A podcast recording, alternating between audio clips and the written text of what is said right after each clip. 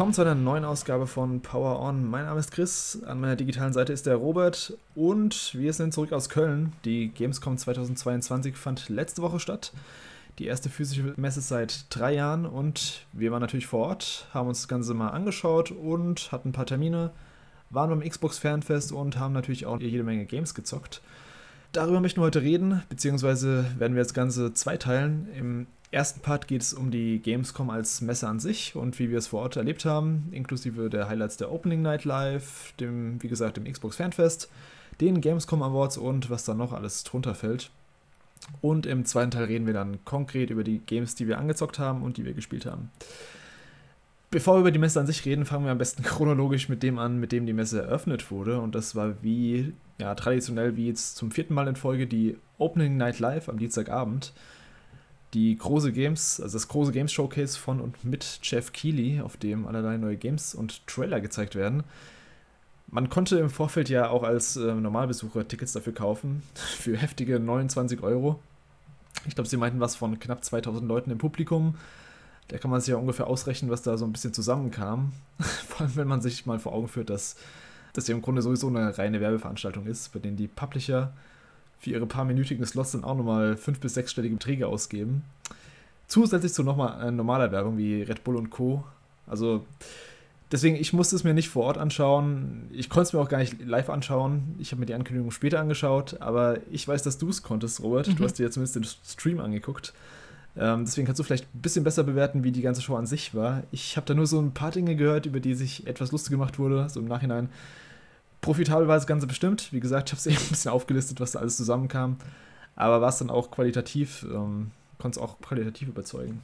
Ja, also ich war eigentlich ziemlich zufrieden damit, muss ich sagen. Ich hatte so gut wie keine Erwartungshaltung daran, weil die Gamescom ja in den vergangenen Jahren schon immer so ein bisschen im Hintertreten war im Vergleich zur E3 und den Veranstaltungen, die da im Kontext äh, ablaufen. Ähm, ja, aber dementsprechend war meine Erwartungshaltung ziemlich niedrig und die wurde dann auch übertroffen. Also ich fand schon, es gab einige coole Ankündigungen. Ähm, das Pacing von der Show war ganz gut insgesamt. Also es gab wenig, ja, wirklich langweilige Momente. Ähm, was ich kritisieren würde, ist halt diese, dieser ähm, Fokus auf CGI-Trailer. Mhm. Was mir ja nie so wirklich zusagt. Ähm, aber gut, damit muss man wohl leben heutzutage. Und was natürlich auch ein bisschen, ja, aus meiner Sicht überflüssig war, sind diese Blöcke mit den äh, Gamescom Awards, die verteilt wurden. Wobei das in diesem Jahr, glaube ich, auch nur drei Stück waren. Also ich glaube, das war dann jeweils nur der Most Wanted PC, Xbox und PlayStation-Titel, der verkündet wurde. Mhm. Und die anderen hat man dann nochmal in einer separaten Live-Show am Samstag verteilt, die, die anderen Preise. Aber ja, dementsprechend war das dann auch noch erträglich. Also das waren dann halt so kleine Pausen, wo man mal durchatmen konnte und äh, vielleicht mal auf einen anderen Tab wechseln konnte. Dementsprechend war es okay auf jeden Fall und ich habe jetzt auch die zwei Stunden mich eigentlich ganz gut unterhalten gefühlt. Ja, jetzt wo du es schon erwähnt hast, können wir das ja gerade mal voranstellen. Diese Gamescom Awards, die wieder so merkwürdig in die Show eingestreut wurden. Ich habe es letztes Jahr komplett gesehen, die Show, da war es auch schon so merkwürdig. Und ja davor auch so wie ich es verstanden habe, wurden die Awards sogar komplett schon bekannt gegeben vorher. Sie wurden halt nur dort dann nochmal angekündigt, was, finde ich, noch weniger Sinn ergibt. Vor allem, wenn sie dann später, ich glaube, äh, Mittwochs oder Donnerstags wurde dann noch, eben nochmal auf der Bühne vor Ort, wurden die auch nochmal verteilt. Also, ich verstehe das Konzept von vorne bis hinten nicht. Wenn man eine Awardshow hat, dann erstens, dann, ja, da kündigt man die Gewinner auf der Show schon an und nicht im Vornherein schon im Presse, in der Pressemitteilung. Dann, wie du schon gesagt hast, also Fürs Pacing ist es komplett schädlich, so eine Award-Verleihung, die keinem von den Zuschauern was sagt. Also es wurde ja im Vornherein auch nicht richtig kommuniziert, wer da genau abstimmt, beziehungsweise wer abgestimmt hat und ähm, wieso manche Dinge gewonnen haben. Zum Beispiel, dass äh, Games nur nominiert und aufgestellt werden können, wenn sie überhaupt vor Ort spielbar sind, mhm. beziehungsweise vor Ort ähm, auf der Messe zumindest einen Stand haben. Das, das wissen ja viele gar nicht von den, keine Ahnung, wie viele, wie viele Zuschauer da, da waren, vor allem weltweit. Ähm, deswegen, also mir geht einfach nicht in den Kopf, wer sich diese Awards ausgedacht hat und wieso die immer noch in dieser Form existieren. Ja, also die wirken halt einfach wie eine, eine, zusätzliche Option, sich einzukaufen, um noch mehr Werbefläche quasi für sein Spiel zu generieren. Also die Gewinner mhm. waren dann auch so eher mittelgroße bis äh, relativ kleine Titel. So Last Case of Benedict Fox ähm, war der PlayStation Most Wanted Titel, wenn ich mich nicht irre. Ähm, Der Xbox. Oder was Xbox, ja, einen von beiden. Und ähm, Mhm. Metal Hellsinger war dann, glaube ich, PlayStation. Ähm, PC. War PC, okay, ich hab's komplett durcheinander gebracht. Aber auf jeden Fall. PlayStation war ähm, Ja. Lies of P. Lies of P, okay, sowas, ja. Ähm, aber ja, es sind ja alles kleinere Titel, ähm, die bisher noch keine große Relevanz haben. Äh, Mhm. Ja, ist einerseits natürlich ganz nett, dass die dann halt auch nochmal eine Chance haben, dass äh, Leute darauf aufmerksam werden, aber dass da jetzt wirklich eine Qualität ausgezeichnet wird oder tatsächlich ein Most Wanted-Titel ausgezeichnet wird, das glaube ich halt nicht. Ich hatte es äh, auch im Chat schon gesehen, äh, während, äh, ich glaube, zwar Metal Hellsinger verkündet wurde als äh, Most Wanted-Titel, dass der halbe Chat auf YouTube äh, sich gefragt hat, was das überhaupt für ein Spiel sein soll. Ähm, was ja bei einem Most Wanted-Titel nicht wirklich äh, ja, zutreffen sollte. Also dementsprechend ist das halt eine reine irgendwie Marketing-Sache. Und äh, Aber wenn es Marketing ist, dann verstehe ich nicht, wieso sie, wenn sie die Awards verteilen an den Gewinner zum Beispiel, mhm. dass sie dann nicht dann direkt im, im Anschluss dann einen Trailer zum Game zeigen. Weil dann hätten sie ja zum Beispiel die Frage geklärt von den Leuten jetzt im Chat, die halt wissen wollten, was Metal Hellsinger ist. ja, Aber wenn man einfach ein Award an ein Game verteilt, zum Beispiel, keine Ahnung, Lies of P beispielsweise, es wurde, das kannten ja viele vorher gar nicht. mhm. Ähm, okay, das hat ja immer noch, einen- noch einen Trailer gehabt auf der Show, aber ja, wie gesagt, eben jetzt zum Beispiel bei Metal Hellsinger, das, das ergibt ja gar keinen Sinn. Also, wieso zeigt man da nicht auch direkt einen Trailer zu? Mhm. Ist, hä? Ja, hast schon recht. Das wird auf jeden Fall Sinn ergeben, das so zu sortieren dann in der Show. War auch ein bisschen anstrengend, weil ähm, ja die Dame, die das moderiert hat, diese Preisverleihungssegmente, die ähm, war offensichtlich keine Native Speakerin äh, Englisch. Und dementsprechend war das auch ein bisschen holprig, wie sie die Awards dann auf Englisch äh, verkündet hat und wie sie die Interviews geführt hat. Also, ich weiß nicht, die war dann irgendeine, irgendeine Dame von der Köln-Messe. Und, äh, Nee, ich, ich meine, gehört zu haben, das war irgendeine Streamerin, irgendeine Deutsche. Okay. Ja, wirkt auf jeden Fall Aber nicht, nicht. nicht. so souverän, das Ganze. Es wirkte irgendwie Mhm. so angenäht an diese Show und ähm, nicht wirklich organisch zum Rest. Also, ja, brauche ich jetzt auch nicht. Ich weiß auch nicht, ähm, ob, ob da nicht die Aufmerksamkeit von den Leuten sowieso in den Keller geht, wenn, wenn dann diese Segmente kommen. Ja. Ansonsten war es, so wie ich es gehört habe, eigentlich so eine klassische Jeff Keighley-Show, wie es auch im Sommer Game Fest, ähm, was er eigentlich auch im Sommer Game Fest hat. Mhm. Vielleicht nicht so in der Größenordnung wie ein Game Awards, die sind dann noch mal ein bisschen äh, relevanter meistens, so von den Ankündigungen her. Aber ich habe doch doch ein paar ganz coole Dinge rausgezogen.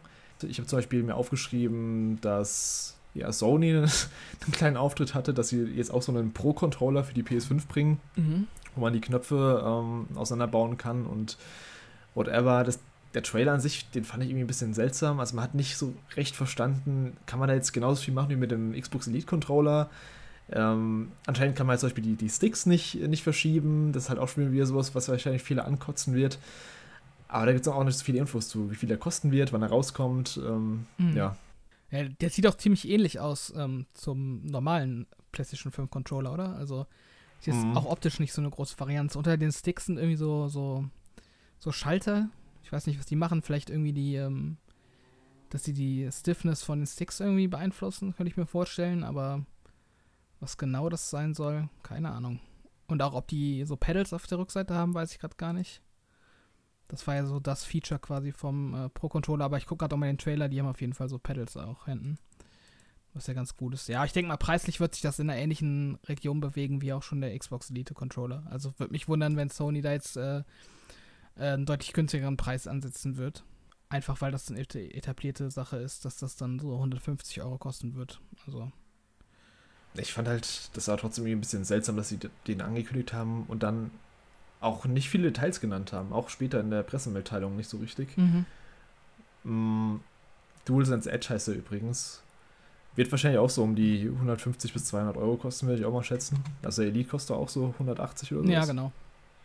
Ja.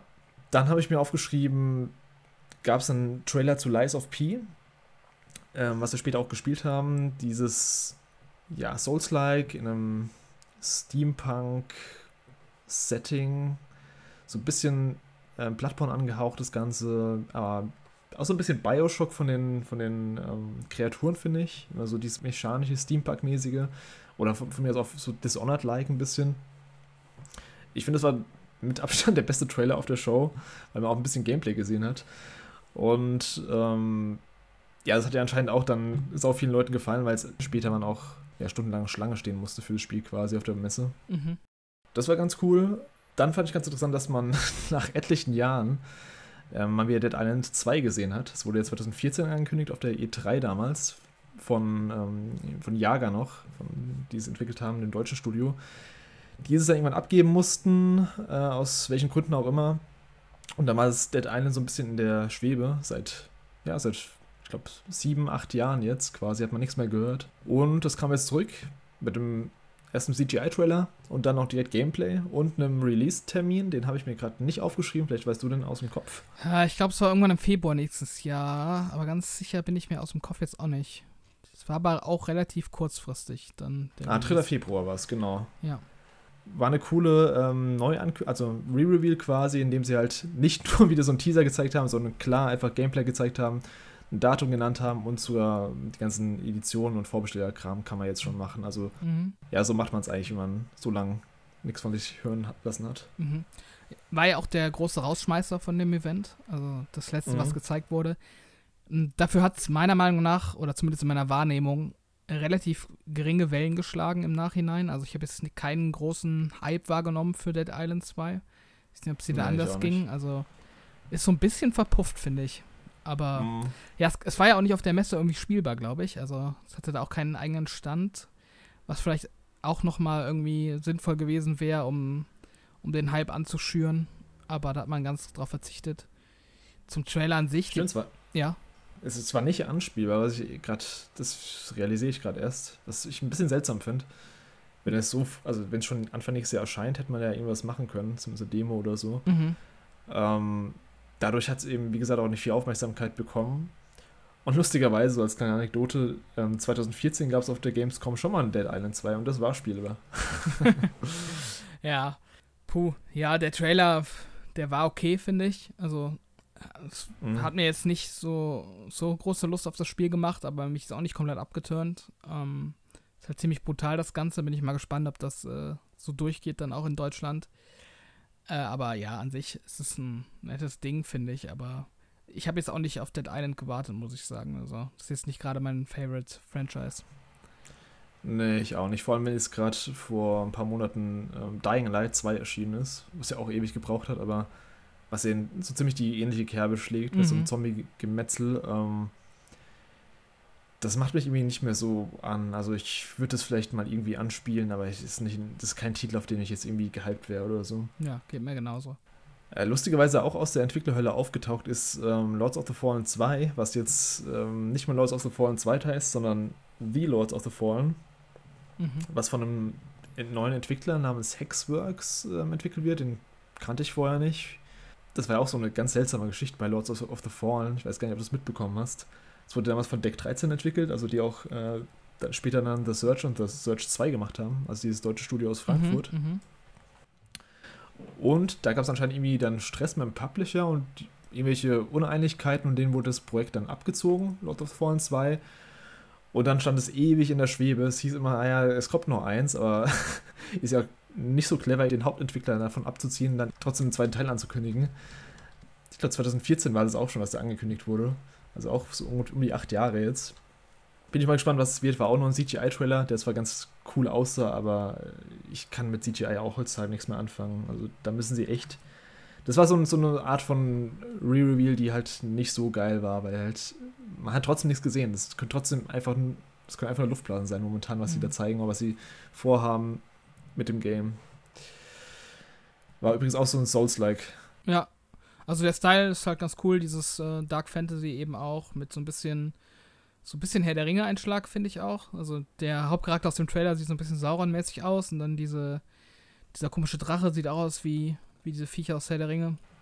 Von daher, also find, fand ich auch, als ich es live gesehen habe, ganz cool direkt, aber ja, wie du oh. schon sagst, äh, wie das letztendlich das Gameplay aussieht, das könnte halt auch so eine richtige Crap-Grafik dann haben, die dem CGI-Trailer halt gar nicht ähnlich sieht dann am Ende. Und äh, es sind noch so viele Fragen offen, um das irgendwie abschließend bewerten zu können. Aber prinzipiell erstmal interessant, finde ich. Den ersten Teil habe ich auch angespielt, ein paar Stunden, aber den fand ich auch nicht so geil. Also, wenn das in die, also wenn das die Qualität vom ersten Teil behält, dann kann man es hm. äh, gerne sein lassen. Da müssen sie schon eine ordentliche Schippe noch drauflegen. Das war da so ein echt, das war einer der ersten Dark Souls-Klone, es war halt schon eher schlecht als recht nachgemacht. Mm -mm. Ähm, wo wir gerade von Deck 13 gesprochen haben, die haben auch ein neues Spiel angekündigt. Ähm, nach, nach The Search 2 haben die Atlas Fallen angekündigt. Soll es aber kein Souls-like werden, also kein Hardcore-Action-RPG wie die letzten Teile, sondern mehr in so schnellere, actionreichere, äh, actionreichere, actionreichere Kämpfe gehen. Da fand ich den Trailer auch ziemlich cool, das war auch so ein CGI-Trailer, aber da hat man so gesehen, wie die Leute auf, auf Sand äh, rumsurfen und gegen welche Kreaturen kämpfen im stylischen Over-the-Top-Look. Mhm.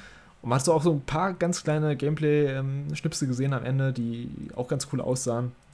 Hat man leider auch nicht auf der Gamescom selbst dann nicht anspielen können, auch nichts mehr gesehen zu, aber das fand ich ganz cool. Also das soll nächstes Jahr rauskommen, das ähm, halte ich auf jeden Fall mir im Blick. Ja, wenn sich das so flüssig spielt, wie das aussieht in dem Trailer, dann hätte ich da prinzipiell auch Bock drauf. Also so ein bisschen rumsurfen auf Sand. So, das ist auch so ein bisschen äh, Mhm. diese Journey-Vibes. Ähm, Ja, genau. und das Ganze dann so verpackt mit einem coolen Kampfsystem, ja, hätte ich jetzt nicht unbedingt was dagegen. Also, Soll übrigens ähm, so offene Areale haben und auch im Koop spielbar sein. Also manche Leute haben es schon ein bisschen mit Monster Hunter verglichen. Ähm, ich weiß nicht, wie sie auf den Vergleich jetzt direkt kommen, aber ähm, das ist ein Monster im Trailer wahrscheinlich. ja, vielleicht deswegen. Ja, wie gesagt, habe ich Bock drauf, halte ich mal im Blick. Dann habe ich noch als großes Game, also einer der großen Ankündigungen, Where Winds Meet äh, von Everstone Studios, so einem neuen chinesischen Studio.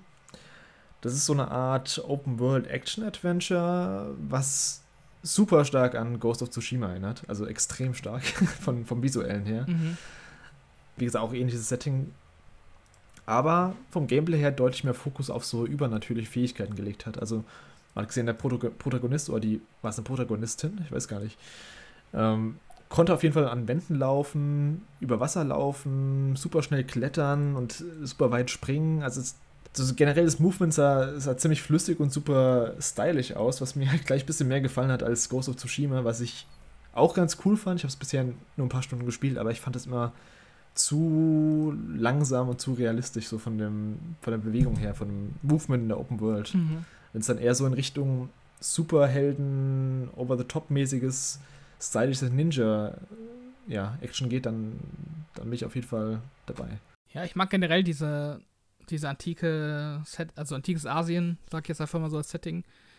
Ich, Mhm. ich finde, da gab es halt in den letzten Jahren schon ein paar Spiele, die das so ausgenutzt haben, so Sekiro, Nio, äh, Tsushima, wie du schon sagst. Das, aber keiner bei mir hat sich jetzt noch nicht abgenutzt, muss ich sagen. Ich meine, das war jetzt alles Japan, glaube ich. Nio, glaube ich, auch.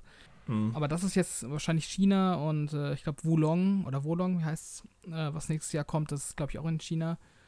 Und das ist ja alles so, ist jetzt nicht die gleiche Zeitperiode wahrscheinlich, aber für mich ist das so in der Wahrnehmung die, die gleiche Zeitperiode.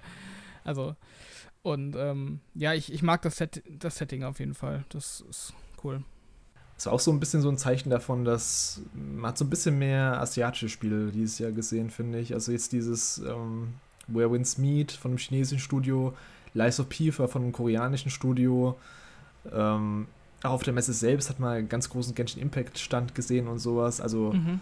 ja, also merkt man, dass auch so ein bisschen die, äh, die asiatischen ähm, Entwicklerstudios langsam so ein bisschen in den Vordergrund treten.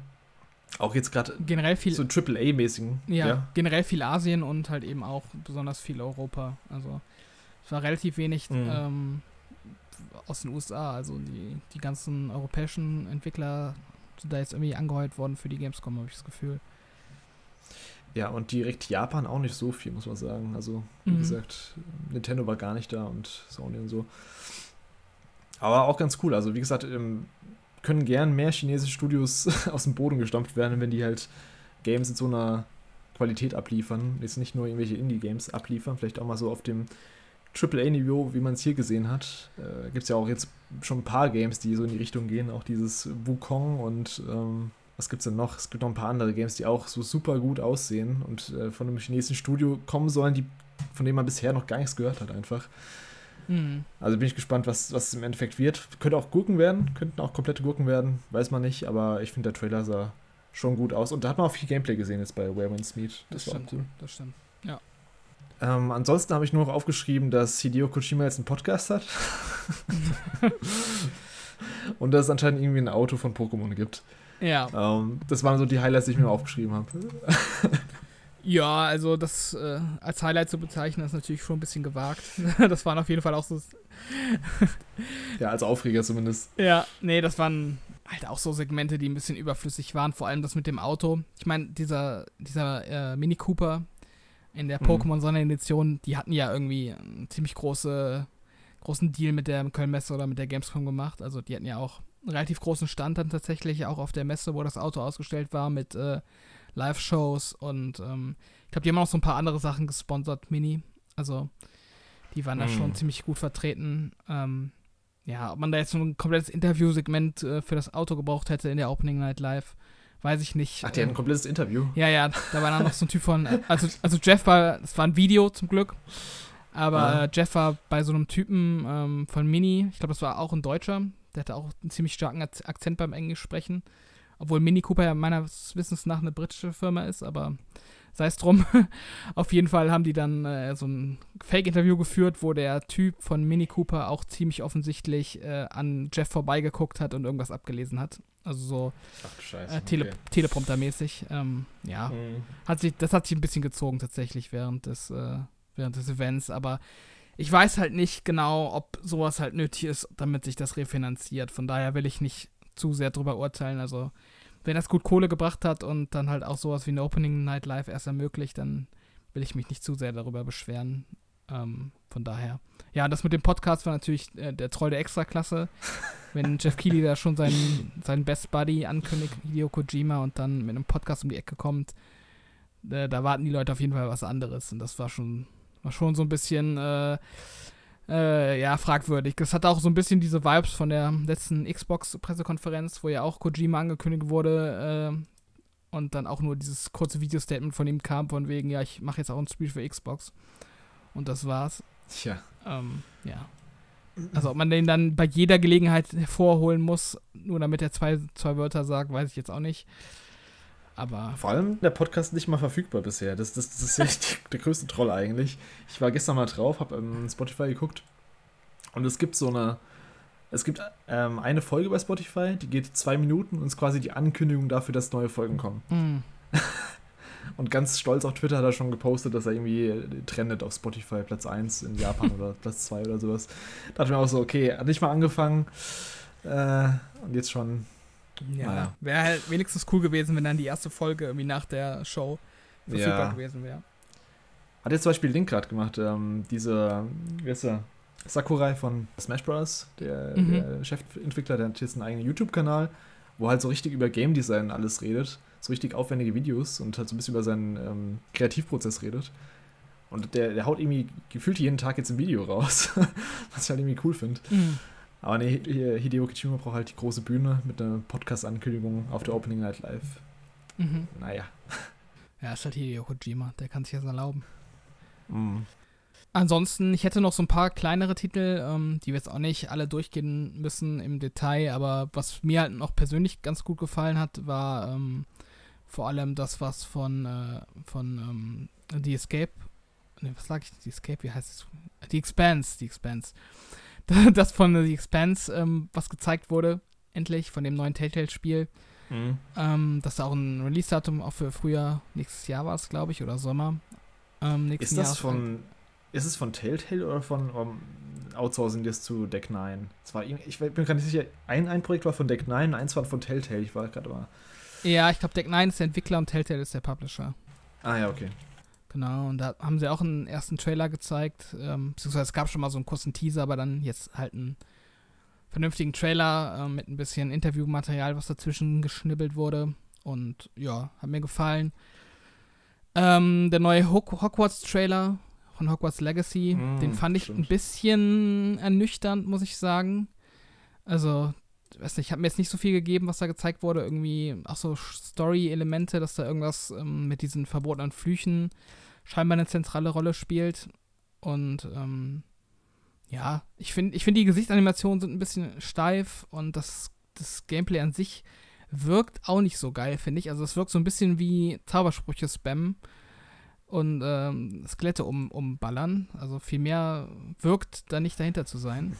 Das mit den Gesichtsanimationen habe ich mir auch aufgeschrieben. Also insgesamt sieht das Game schon gut aus, aber irgendwie, irgendwie haben, machen die das mit den Charaktermodellen falsch. Das, mhm. das, das klafft da so ein bisschen. Ja, also, ja, ich hoffe, es wird cool. Ich hoffe, es wird cool, aber ich habe ja. noch so ein bisschen Zweifel daran. Also, so 100% überzeugt bin ich nicht, muss ich sagen. Mhm.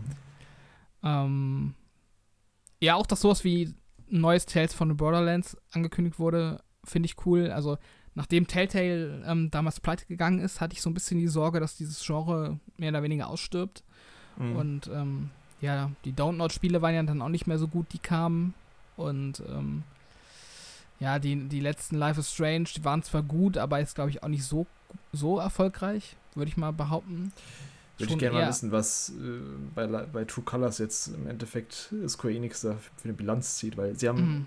ja, sie haben ja fast ihre ganze westliche Sparte verkauft, aber Life Strange komischerweise nicht. Also anscheinend sehen sie da auf jeden Fall noch irgendwas in der Marke.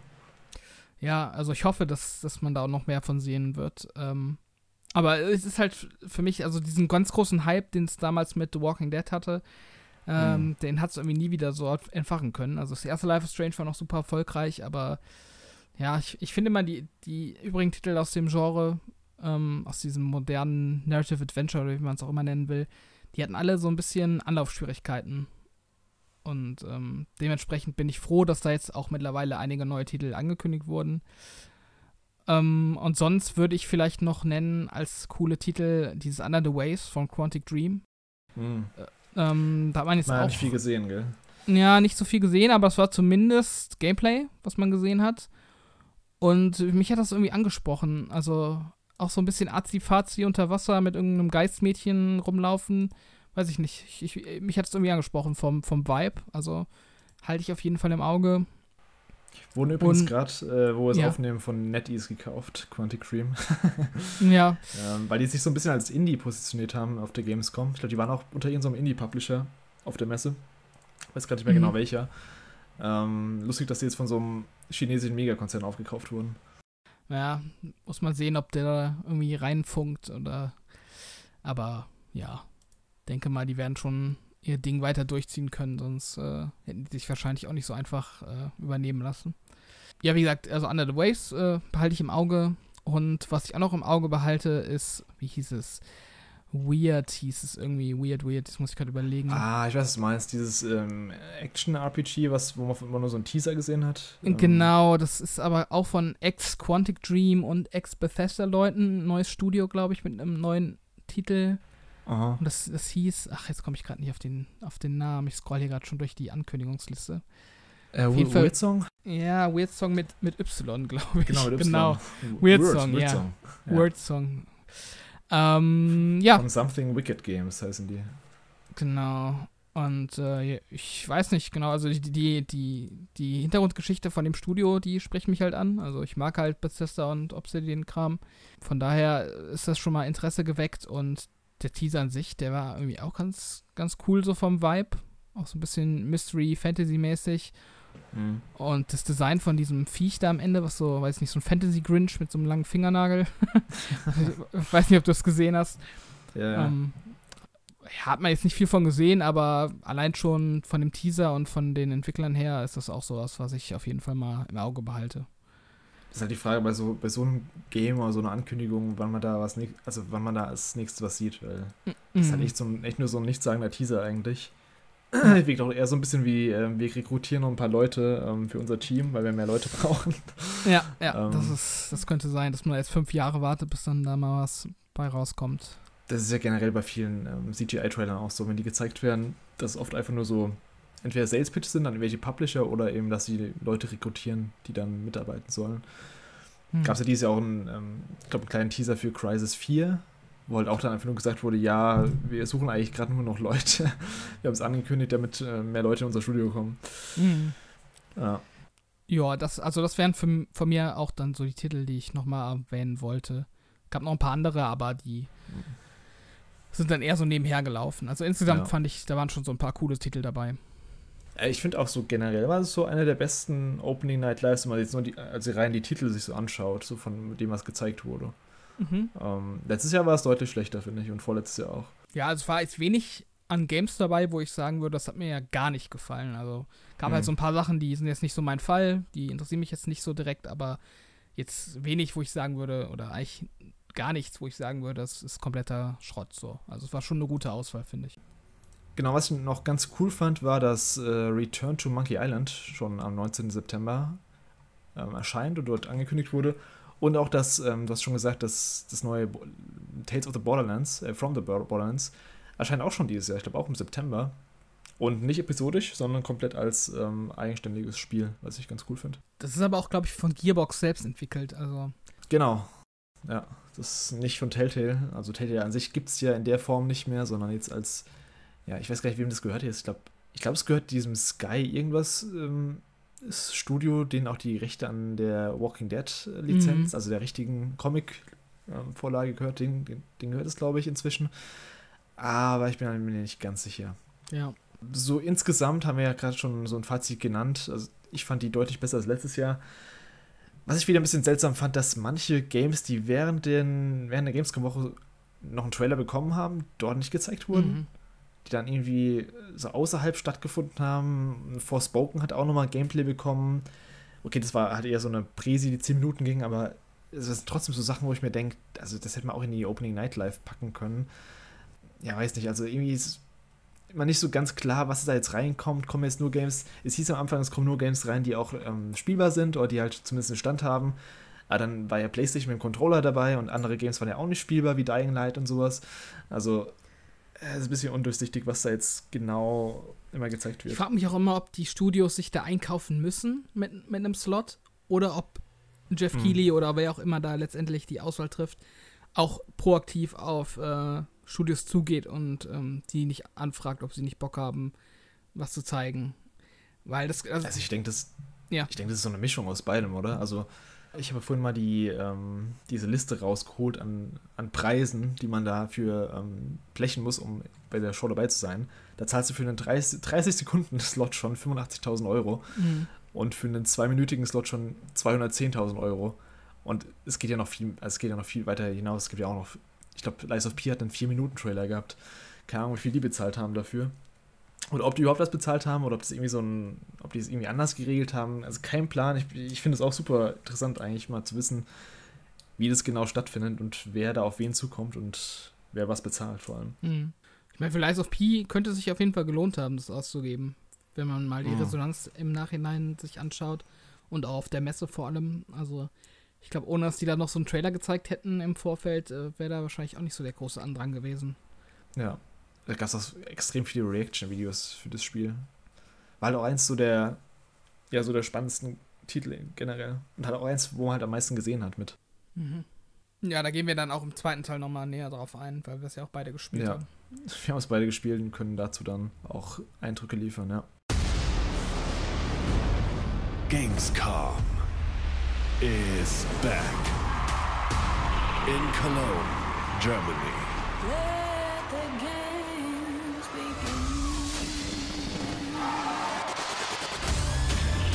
Get ready to get ahead of the game. Join us at Gamescom 2022. Ähm, da würde ich sagen, wir gehen mal von der Opening Night Live weg und zur Gamescom-Messe an sich. Die fing ja dann am Mittwoch an. Ich war mittwochs, donnerstags und freitags da. Du warst ähm, mittwochs und freitags da. Mhm. Oh, ich weiß nicht, wie es dir ging, aber ich habe die Tage auf der Messe körperlich äh, ziemlich gespürt. Also ich bin nachts auch super schnell eingeschlafen dann. Und ich glaube, so viel Lauf bin ich in so kurzer Zeit schon eine Weile nicht mehr. Ich glaube, ich hatte durchschnittlich an den Tagen über 30.000 Schritte. Mhm.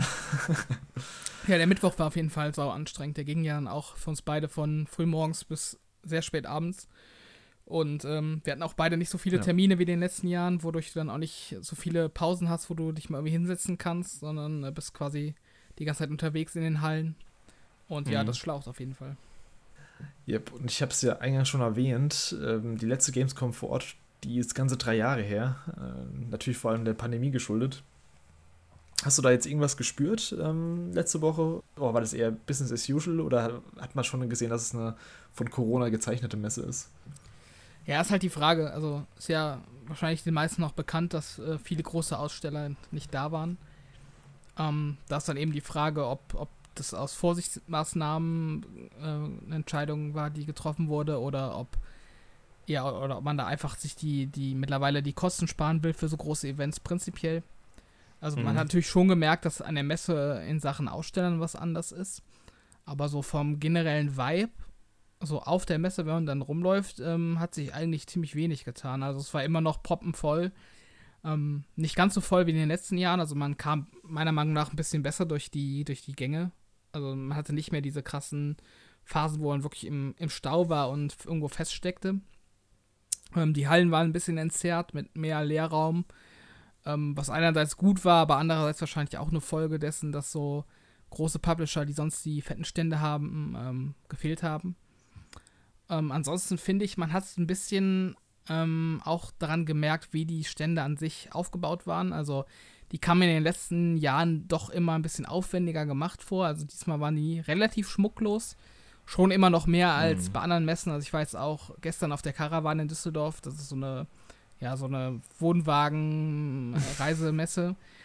Und Mhm. äh, das ist schon im Vergleich zu einer Gamescom ist das was ganz anderes vom, vom Vibe her. Also es ist halt viel gesitteter, äh, 100 Dezibel ruhiger. Ähm, die Stände sind alle komplett schmucklos. Es sind im Endeffekt einfach nur so Banner, die irgendwie da drüber hängen. Und das Ah. war's. Also da gibt es gar keine schönen Verkleidungen oder so. Das ist bei der Gamescom schon immer noch mal ein Extremfall. Ähm, aber ja, jetzt dieses Jahr auch reduzierter, wahrscheinlich auch, weil man äh, sich da auch Kosten sparen wollte. Insgesamt. Also gab ein paar Ausnahmen. THQ hatte einen ziemlich aufwendigen Stand. Und noch so ein, zwei Mhm. andere vielleicht. Aber ja, insgesamt äh, ein bisschen entzerrter, entschlackter das Ganze, aber schon im Grunde noch so die Gamescom, wie man sie auch äh, in Erinnerung hatte, finde ich. Ja, das finde ich eigentlich ganz gut zusammengefasst. Also man hat es an den Publishern schon, also an den großen Publishern schon gemerkt, dass die gefehlt haben. Äh, Nintendo, Sony, Activision Blizzard hat einen Riesenstand immer gehabt. EA auch, ähm, Square Enix war auch nur als, als Merchandise-Verkäufer da. Und generell gab es halt auch größere Stände, also viel weniger größere Stände. Du hast schon angesprochen eben. Xbox war zwar auch da, die haben auch eher so einen kleinen Stand gehabt, mit nur ein paar Anspielstationen. War viel Platz zwischen den Ständen, was zumindest, ja, vielleicht auch ein bisschen geholfen hat, die ganzen, ja, die Massen, die dann doch kamen am Donnerstag und Freitag. Mittwoch ging es noch. Ich finde, Donnerstag und Freitag war schon ziemlich voll, war mir eigentlich wieder schon zu voll, auch wenn sie keine Rekorde gebrochen haben dieses Jahr von den Zahlen her. Aber ja, die Stimmung ansonsten war halt, ja, die war eigentlich sonst wie immer. Also man hat halt nicht gemerkt, dass da irgendwie eine Pandemie vorne dran war. Hat man auch generell nicht gemerkt an, an, der, an der Messe, dass die irgendwie da ein bisschen sensibler mit dem Thema umgeht. Also es gab kein Hygienekonzept oder sowas. Kaum einer hat überhaupt eine Maske getragen. Und an den Eingängen wurde ich auch nur an einem von drei Tagen, also an einem von drei Tagen wurden nur die Taschen kontrolliert bei mir. Mhm. Also da hätte ich auch alles mit reinbringen können. Das war alles dieses Jahr ein bisschen, also ein bisschen chaotisch oder ein bisschen weniger, ein bisschen Flachs in der Hinsicht. Ein bisschen enttäuschend auch, wenn man, wenn man denkt, das war jetzt ja, die Eröffnung quasi nach Corona und alles direkt wieder so auf, als wäre nichts gewesen zu richten, fand ich auch ein bisschen seltsam. Ähm, ansonsten gab es irgendwas, also gab es irgendwas an den Hallen oder an den Ständen, die für dich so ein Highlight waren oder von mir ist auch eine Enttäuschung. Ähm, ja, Highlight, wie gesagt, ähm, würde ich sagen, der THQ-Stand rein optisch. Also die haben sich Mhm. da schon wieder Mühe gegeben, die einzelnen ja, Würfel, wo dann die Spielstationen drin sind, auch optisch angenehm zu verkleiden und ähm, auch was fürs Auge zu bieten. In Form von, weiß ich nicht, irgendwelchen, ja, waren Wrestling-Ringen und viele äh, so Monitore und fette Fernseher, die irgendwelche Trailer abgespielt haben. Das war für mich so vom Design her auf jeden Fall der beeindruckendste Stand. Ans an, jeden Fall. ja, an, ansonsten, ja, also von der Spieleauswahl fand ich den Xbox-Stand auch ansprechend auf jeden Fall. Also die, die hatten schon einige Titel, die mich interessieren. Da war dann eben die Priorisierung, äh, von was nimmt man wie viele äh, ja, Stationen mit ähm, auf die Messe. Das, die war ein bisschen verkalkuliert. Also, Ja, das war ein bisschen seltsam. Das kann man kurz ein bisschen aufdröseln. Also sie hatten insgesamt, glaube ich, 36 Anspielstationen. Davon waren ungefähr 30 für Sea of Thieves, Flight Simulator, Grounded und Pentiment hat zum Glück auch ein paar bekommen als neues hauseigenes Spiel.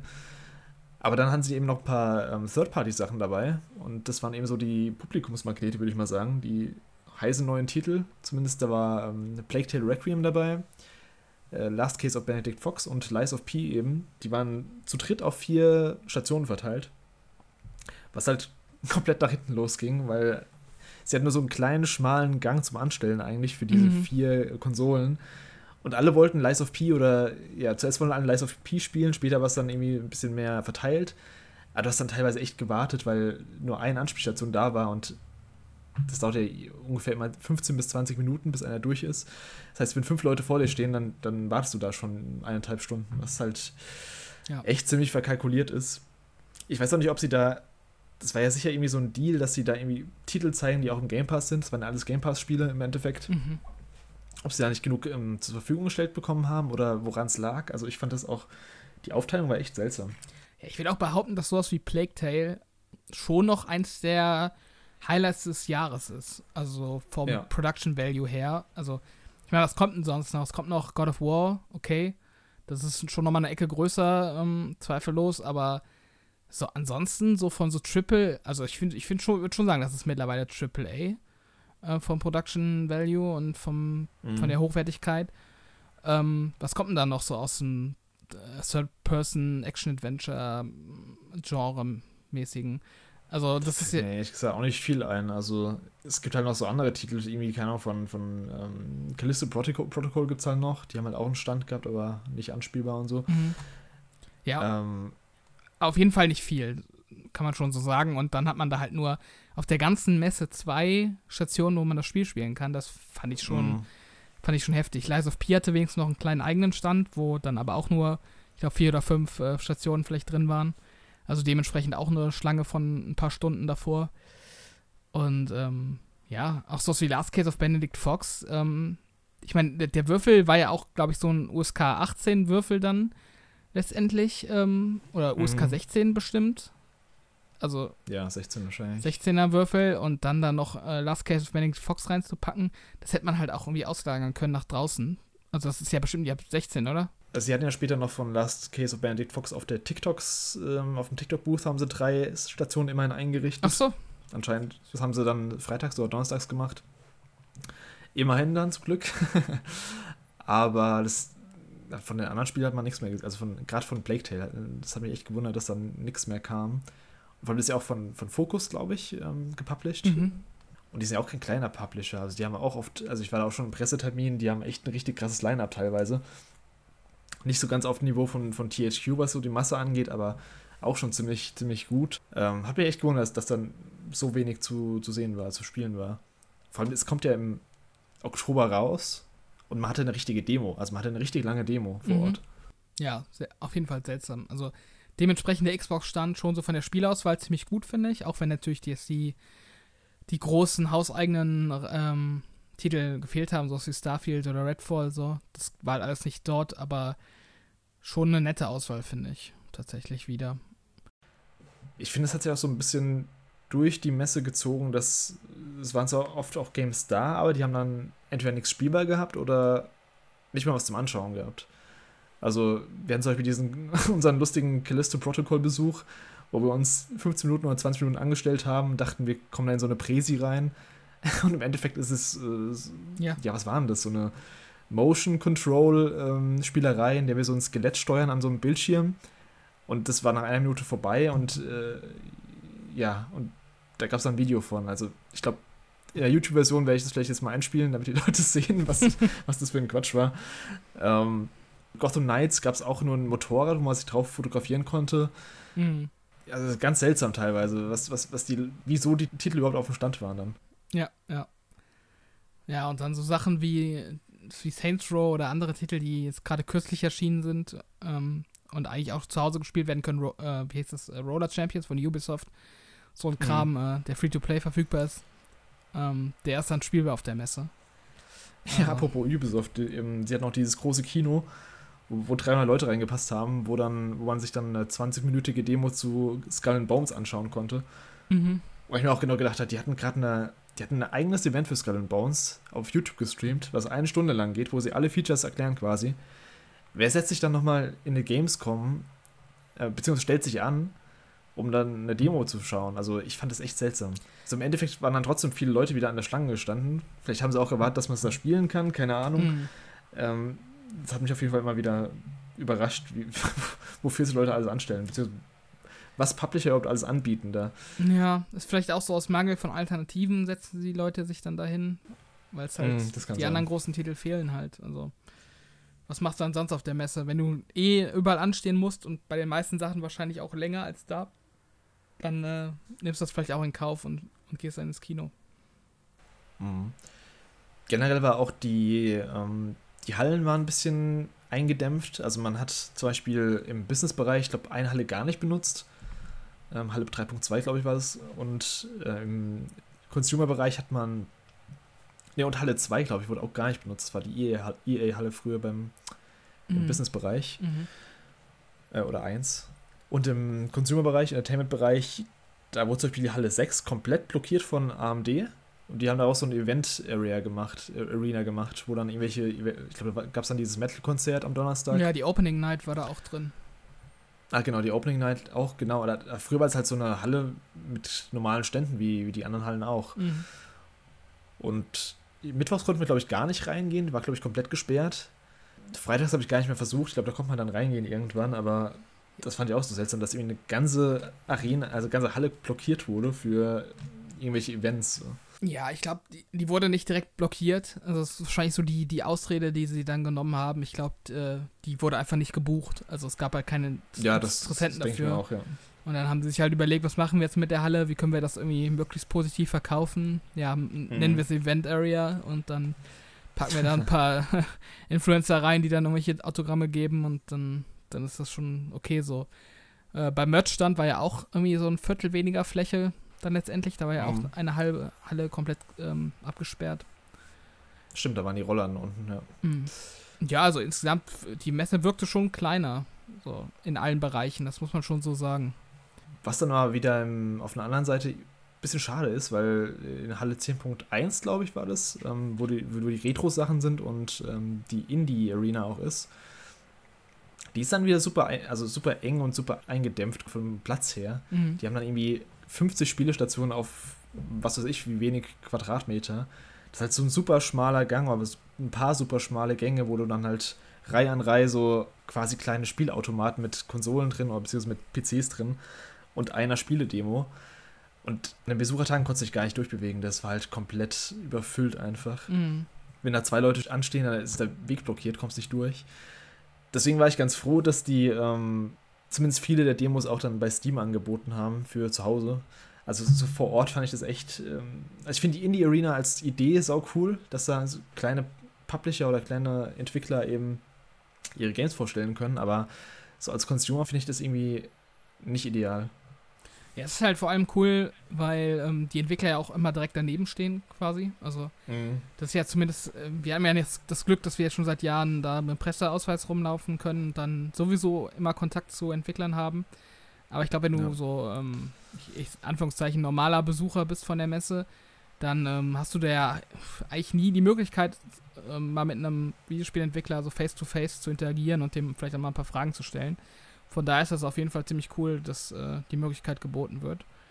Und Ja. ich mag das Konzept im Endeffekt auch, weil ich weiß auch, dass es da in den vergangenen Jahren immer mal so, so Highlights gab. Also ich weiß auch, Below war auf jeden Fall mal da in der Indie Mhm. Arena Boost. Ähm, das habe ich damals auch gespielt und auch mit dem Entwickler, ähm, der dabei stand, ein bisschen geschnackt. Ähm, und noch so, so ein, zwei andere Sachen.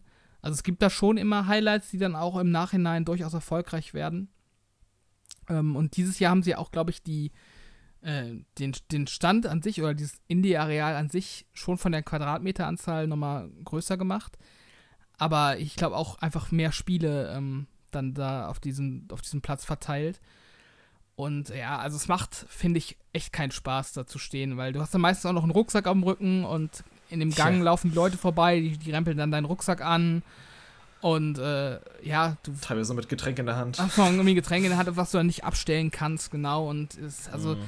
Es ist wirklich schwierig, dann mal in Ruhe sich mit irgendwo so einem Indie-Titel auseinanderzusetzen. Also da muss man schon viel Geduld und starke Nerven mitbringen, dass man das äh, ja entspannt äh, ja, machen kann. Also ist dann auch nicht so mein Ding. Ich laufe dann auch meistens einmal drüber und ähm, merke mir dann vielleicht so Sachen, die mir interessant vorkommen und schaue mir die dann zu Hause in Ruhe nochmal an, bevor ich mich da Mhm. groß äh, hinsetze und irgendwas zocke.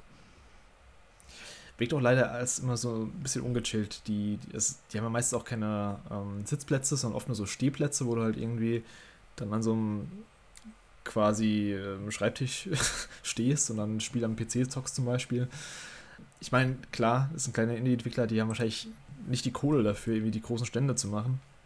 Aber vielleicht, dass man irgendwie, dass irgendwie die, die Köln-Messe oder Gamescom selbst da so ein bisschen mehr supportet, Mhm. ein bisschen mehr Spielstände ermöglicht, äh, Spielstationen besser gesagt. Als wenn du halt als Entwickler da bist und nur ein, eine Spielstation hast, dann kannst du ja ausrechnen, wenn, Ahnung, wenn du eine Demo von 15 Minuten hast, hast du auch nur irgendwie keine Ahnung, 100 Leute pro Tag oder wie viel, die da maximal spielen können. Mhm.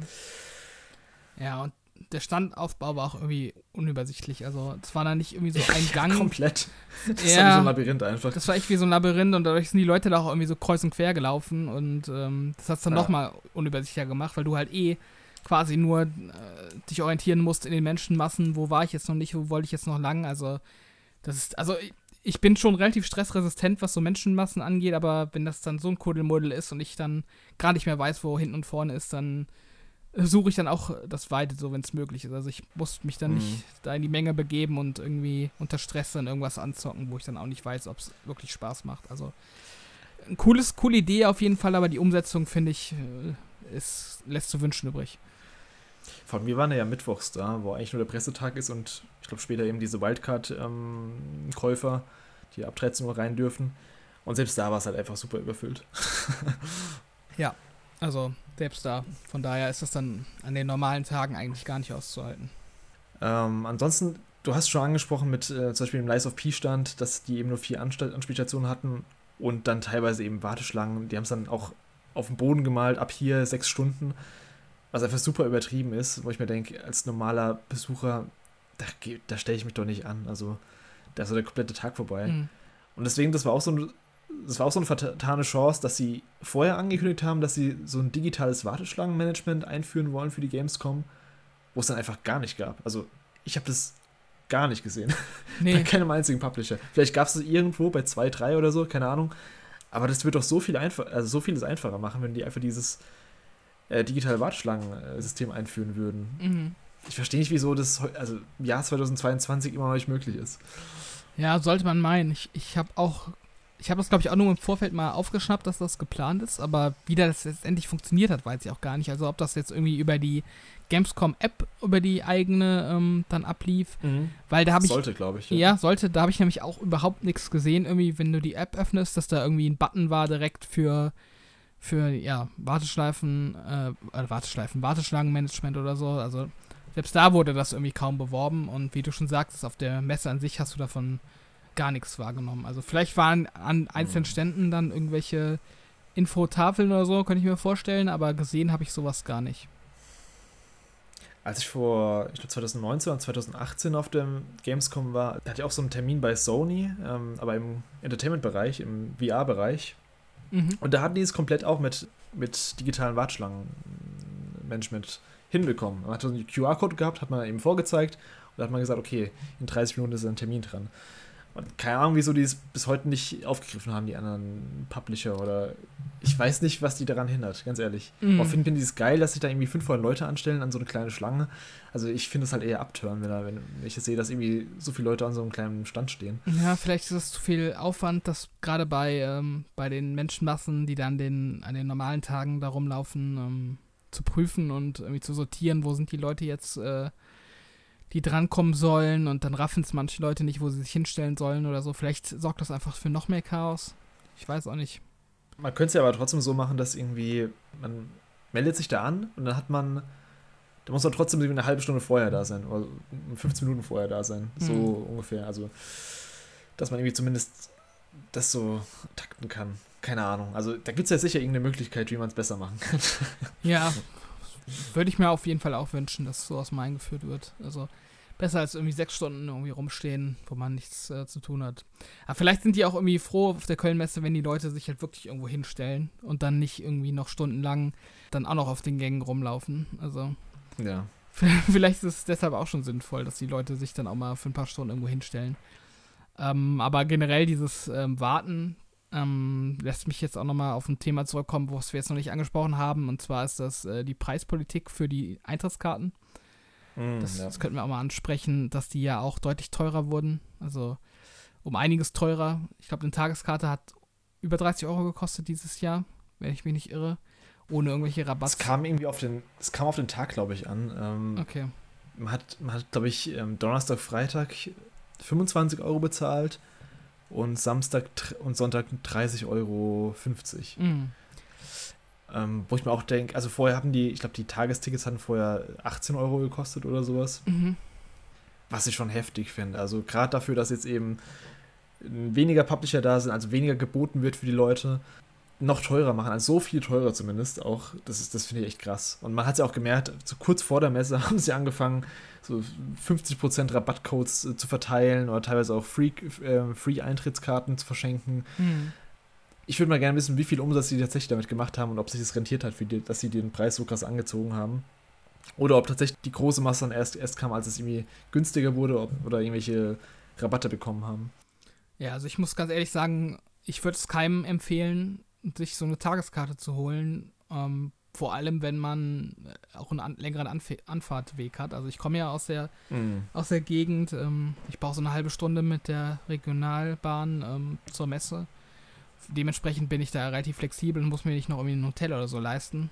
Ähm, ja, aber ich finde halt, als normaler Besucher muss man sich halt im Klaren sein, dass du so gut wie nichts ähm, zocken kannst auf der Messe. Also du, Nee. du kannst da eigentlich nur rumlaufen, dir die Stände angucken und ähm, vielleicht mal ab und zu irgendeine freie Station bei irgendeinem random Spiel erwischen, wo du dann auch nicht unbedingt gezielt nach äh, aussuchen kannst, sondern dann sozusagen eher das nimmt, was du kriegst. Wenn du gezielt nach irgendwas guckst, dann musst du halt damit rechnen, dass du ein paar Stunden warten musst, um zu zocken.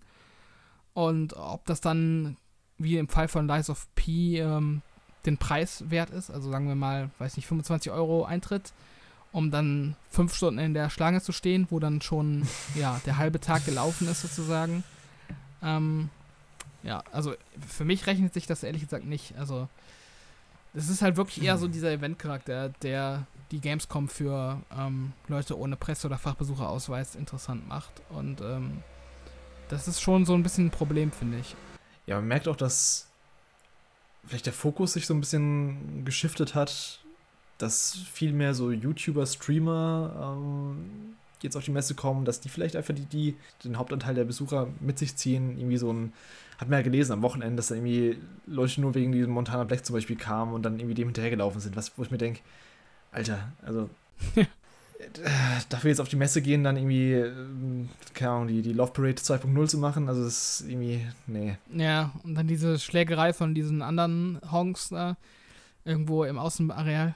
Ja, was halt echt traurig ist, weil das sind die zwei Events, die, die, die auf Twitter zum Beispiel am meisten getrennt Ja, sind, so ja. über die Gamescom. Das war irgendwie, Montana Black ist auf der ähm, Gamescom, läuft durch die Hallen und veranstaltet Chaos irgendwie und so eine Schlägerei im YouTube Creators äh, Red Bull Lager da. Also, das ist echt, echt schon traurig. Ja, gut, ist immer noch besser als beim letzten Mal, wo äh, das Haupt-Twitter-Trending-Thema war, dass jemand beim Fortnite-Stand hingekackt hat. Also von daher äh, ist das vielleicht schon eine Verbesserung zum letzten Mal. Immer noch nicht klar ist, ob es irgendwie Urban Legend ist oder ob es tatsächlich passiert ist. Das weiß niemand. Ja, aber die Gamescom, keine Ahnung, das ist halt immer so, so ein leichter Fremdscham-Faktor bei den Sachen, womit die halt auf sich aufmerksam macht. Ich meine, so international Mhm. wird das wahrscheinlich jetzt nicht so eine Welle gemacht haben, dass da irgendwelche deutschen Tischstreamer äh, sich scheiße verhalten haben oder so, aber Hm. ja. Naja. Ich finde es halt irgendwie teilweise auch seltsam, was für Leute da als Creator reinkommen. Also, das sind ja teilweise keine, keine Gaming-Streamer, sondern Casino-Streamer? Also, die, Mhm. die streamen dann irgendwelche Casino-Streams und kriegen dann einen Presse, also einen Creator-Ausweis und können irgendwie in, die Presse, in den Pressebereich rein, wo ich mir denke, nein, das ist doch eigentlich komplett, Mhm. das führt es doch komplett ad absurdum, irgendwie, das, das äh, System von. Vor allem, wenn sie vorher noch draufschreiben, ich habe auf Twitter auch ein paar gelesen, die richtig frustriert waren, die halt so kleine Kanäle haben oder kleine Projekte, Gaming-Projekte, die kein Creator-Ticket bekommen haben. Und dann bekommen solche Leute, die halt einfach komplett ähm, branchenfremd sind, äh, ein Ticket. Also Ja. finde ich echt schade. Also vor allem, wenn sie vorher noch groß ankündigen auf der Gamescom-Seite, dass egal wie groß du bist, du kriegst ein Creator-Ticket, wenn du dich dafür, also du kannst ein Creator-Ticket bekommen. Ja, im Endeffekt ähm, kommt es dann trotzdem wieder auf die, ja, auf die Massen an, anscheinend. Ja. Follower. Hauptsache, du, du bringst Klicks, so. Das ist das, das Hauptding. Ja. Mhm.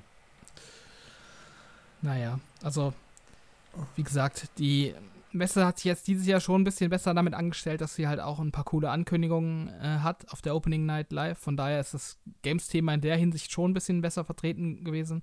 Ich hätte mir auf jeden Fall Mhm. gewünscht, dass die Sachen, die auf der Opening Night Live angekündigt wurden, dann halt auch auf der Messe an sich äh, präsentiert sind und äh, ja, spielbar sind im besten Fall. Aber das war ja auch nur in den wenigsten Fällen der Fall. Das fand ich ein bisschen schade. Ähm, aber so an sich, finde ich, geht da der der Sinn und Zweck der Messe, dass sie halt dafür da sein soll, dass die Leute irgendwie neue Titel anspielen können und die Games der Zukunft sehen äh, können, der geht immer mehr verloren. Also vielleicht auch so ein bisschen ähm, symbolisch durch die um Umnutzung der Halle 6 als Event-Arena statt als, ähm, Mm. statt als äh, Games-Areal. Also finde ich persönlich ein bisschen schade, weil also ich gehe eigentlich immer noch zur Gamescom, weil ich da halt neue Games sehen will und nicht irgendwelche Twitch-Streamer. Also dafür gibt es dann halt so Sachen wie die TwitchCon, wenn ich darauf Bock habe. Dafür muss ich nicht unbedingt zur Gamescom. Oder halt diese YouTube-Days oder so gab es ja auch mal in der Vergangenheit. Ich finde, die Gamescom sollte schon diesen Games-Fokus nicht aus den Augen la lassen. Ja, das, das sehe ich eigentlich genauso. Und man hat ja eigentlich auch gesehen, obwohl so wenig anspielbar war, das ähm, war gut besucht im Endeffekt. Also die Stimmung war eigentlich gut. Und ja, es haben halt einfach die großen Publisher irgendwie gefehlt, finde ich. Sonst, äh, sonst wäre es eigentlich eine Gamescom wie jede andere gewesen. Mhm. Vielleicht deswegen nochmal so, so, die, so die Frage, äh, was glaubst du, was, was die nächste Jahr verbessern sollten, oder beziehungsweise was die verbessern können, auch in, der, in dem einen Jahr? Ja, gute Frage. Also, ja, auf, auf jeden Fall sich darum bemühen, dass die Leute wiederkommen, dass die großen Publisher wiederkommen. Das wäre meiner Meinung nach das Hauptanliegen, was man irgendwie versuchen muss umzusetzen. Und ansonsten, ja, also vom Preis-Leistungs-Verhältnis ein bisschen ein besseres bieten. Also ich, ich fand den Preis dieses Jahr echt nicht angemessen, vor allem diese Erhöhung. Ich meine, gut, Inflation und so macht auch vor der Kölnmesse nicht halt und die haben auch höhere Kosten. Ähm, dementsprechend, ja, ich weiß nie, nie genau, inwiefern das einfach nur Profitgeilheit ist und oder ob es dann halt auch wirklich einen, einen praktischen Grund hat, warum man das so krass erhöhen musste. Aber ja, fand, also das Preis-Leistungs-Verhältnis ist halt ein bisschen aus dem, aus dem Ruder gelaufen dieses Jahr. Ja, man hat ja auch so ein bisschen hinter vorgehalten, hat auch schon gehört, dass äh, Publisher nicht aufgetreten sind, weil sie eben die Standpreise zu hoch finden. Mhm. Wo ich mir auch denke, dass, also, wie hoch sind denn die, diese fucking Preise, wenn, ähm, wenn irgendwie ein Sony wegbleibt oder die irgendwie so, so im Wintergeschäft ein God of War haben und sowas. Also, Ja. Und die brüsten sich so als die größte Spielemesse der Welt, aber dann kommen halt nicht die größten Publisher, was halt irgendwie schon ein bisschen bezeichnend ist, Mhm. leider. Ja, und dann auch so, so Nintendo, die sind ja irgendwie in Hintertupfigen auf irgendwelchen Mini-Conventions jetzt gerade unterwegs. Ja. ähm, Ähm, Animagic waren sie und auf irgendeiner, ähm, noch irgendeine so andere Messe. Ja, ein Kumpel von mir meinte auch, dass Sony ähm, wohl noch in der Innenstadt bei diesem Gamescom Festival auch so Trucks aufgebaut hatte, wo man irgendwas zocken konnte.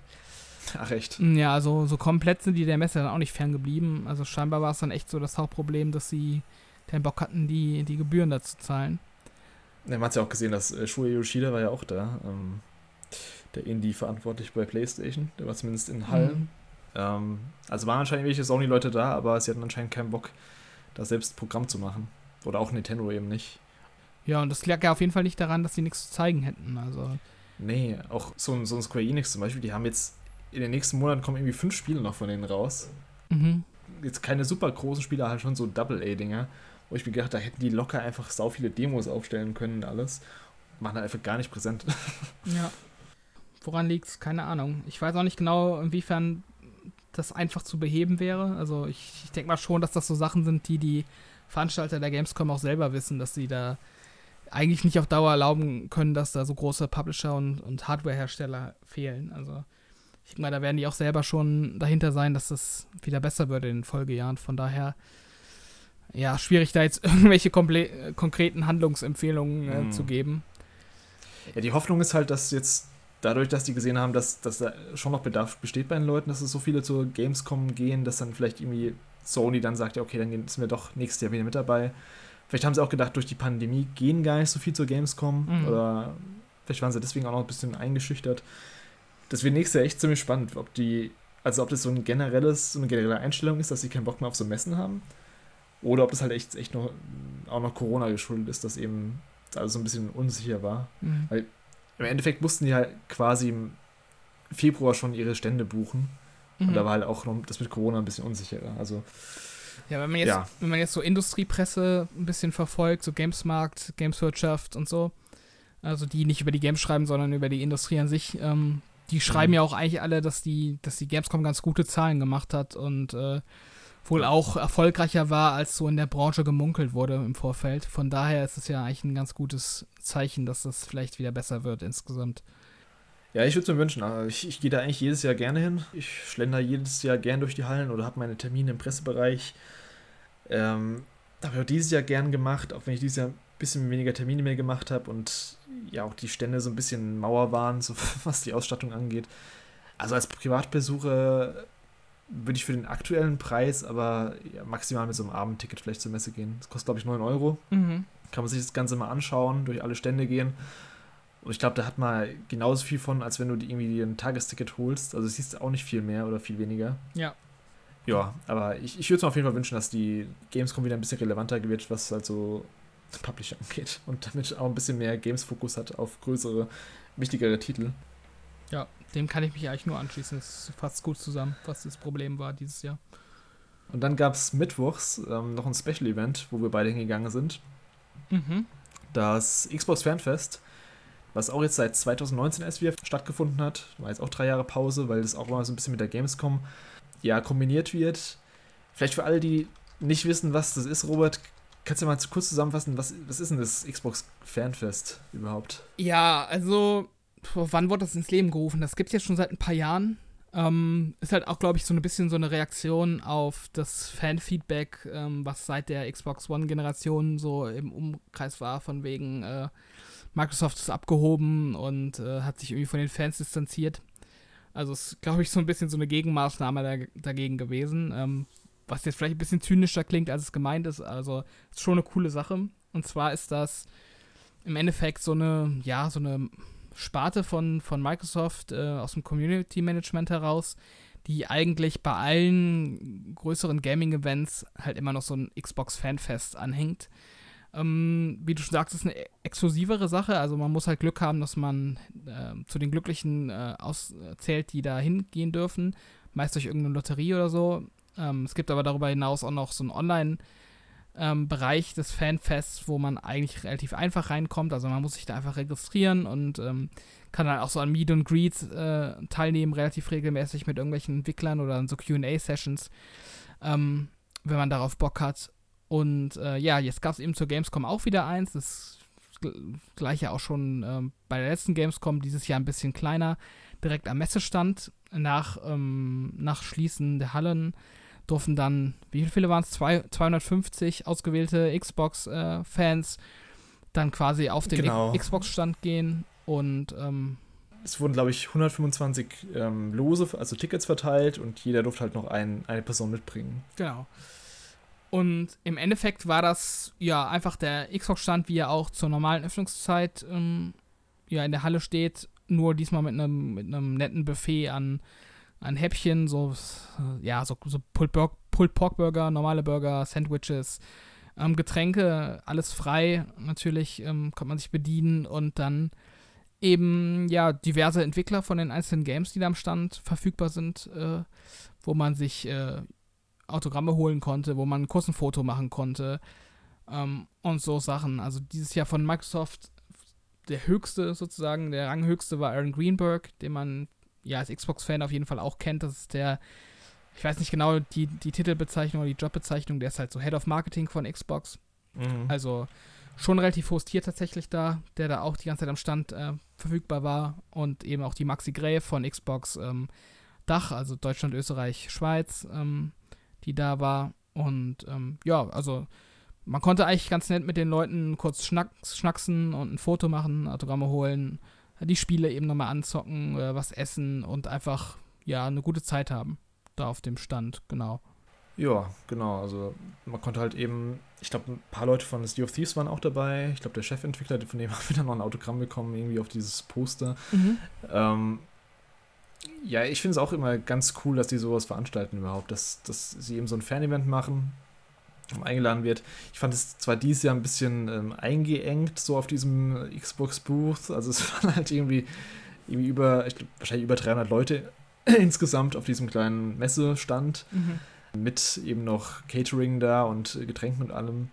Waren ein bisschen wenige Sitzgelegenheiten oder so, so, so Ecken, wo ich mal so hinchillen konnte. War eher so ein bisschen geengt die ganze Zeit. Aber eben auch ganz cool, dass man halt mal da auch die Games anzocken konnte, die man, für die man keinen Bock hatte, auf der Gamescom anzustehen zum Beispiel.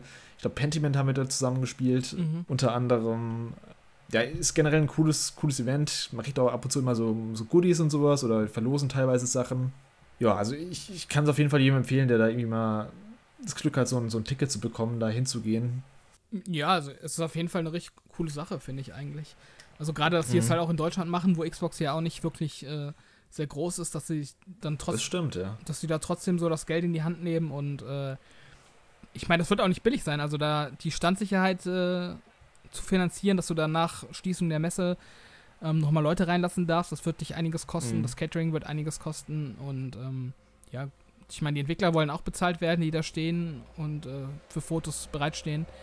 Also dementsprechend lässt sich Microsoft da auf jeden Fall nicht lumpen, was so Fanmanagement angeht. Und ähm, also mir kommt es auch nie irgendwie aufgesetzt rüber, sondern ich glaube, die haben da schon Freude dran, eigentlich allesamt, äh, da so ein bisschen ähm, mit den Fans in Kontakt zu kommen. Von daher finde ich das echt immer eine coole Sache und äh, ich würde auch weiterhin hingehen auf jeden Fall, wenn das nochmal eine Gelegenheit gibt. Ich finde auch cool, dass es so eine Tradition geworden ist inzwischen. Also wir waren ja 2018 waren wir auch schon mal da. Das war dann eben ähm, nicht auf der Messe direkt, sondern ein bisschen außerhalb an Rheinufer auf so einem Schiff, wo man da auch irgendwie abends dann einfach äh, dem Schiff rumgefahren ist und dann so eine kleine Party hatte auf dem Schiff quasi. Also, dass sie es jetzt quasi jedes Jahr machen. Ich glaube, 2019 war es ein bisschen anders. Da war ich, glaube ich, nicht dabei. Da haben die eher so eine Halle gemietet. Ja, da war Warst ich auch du, nicht. warst du 2019 da? Nee. Ah, Okay. Es war, glaube ich, auch eher so eine Mini-Games-Com dann, wo man dann Games anzocken konnte. Ähm, war, glaube ich, auch offen für alle damals.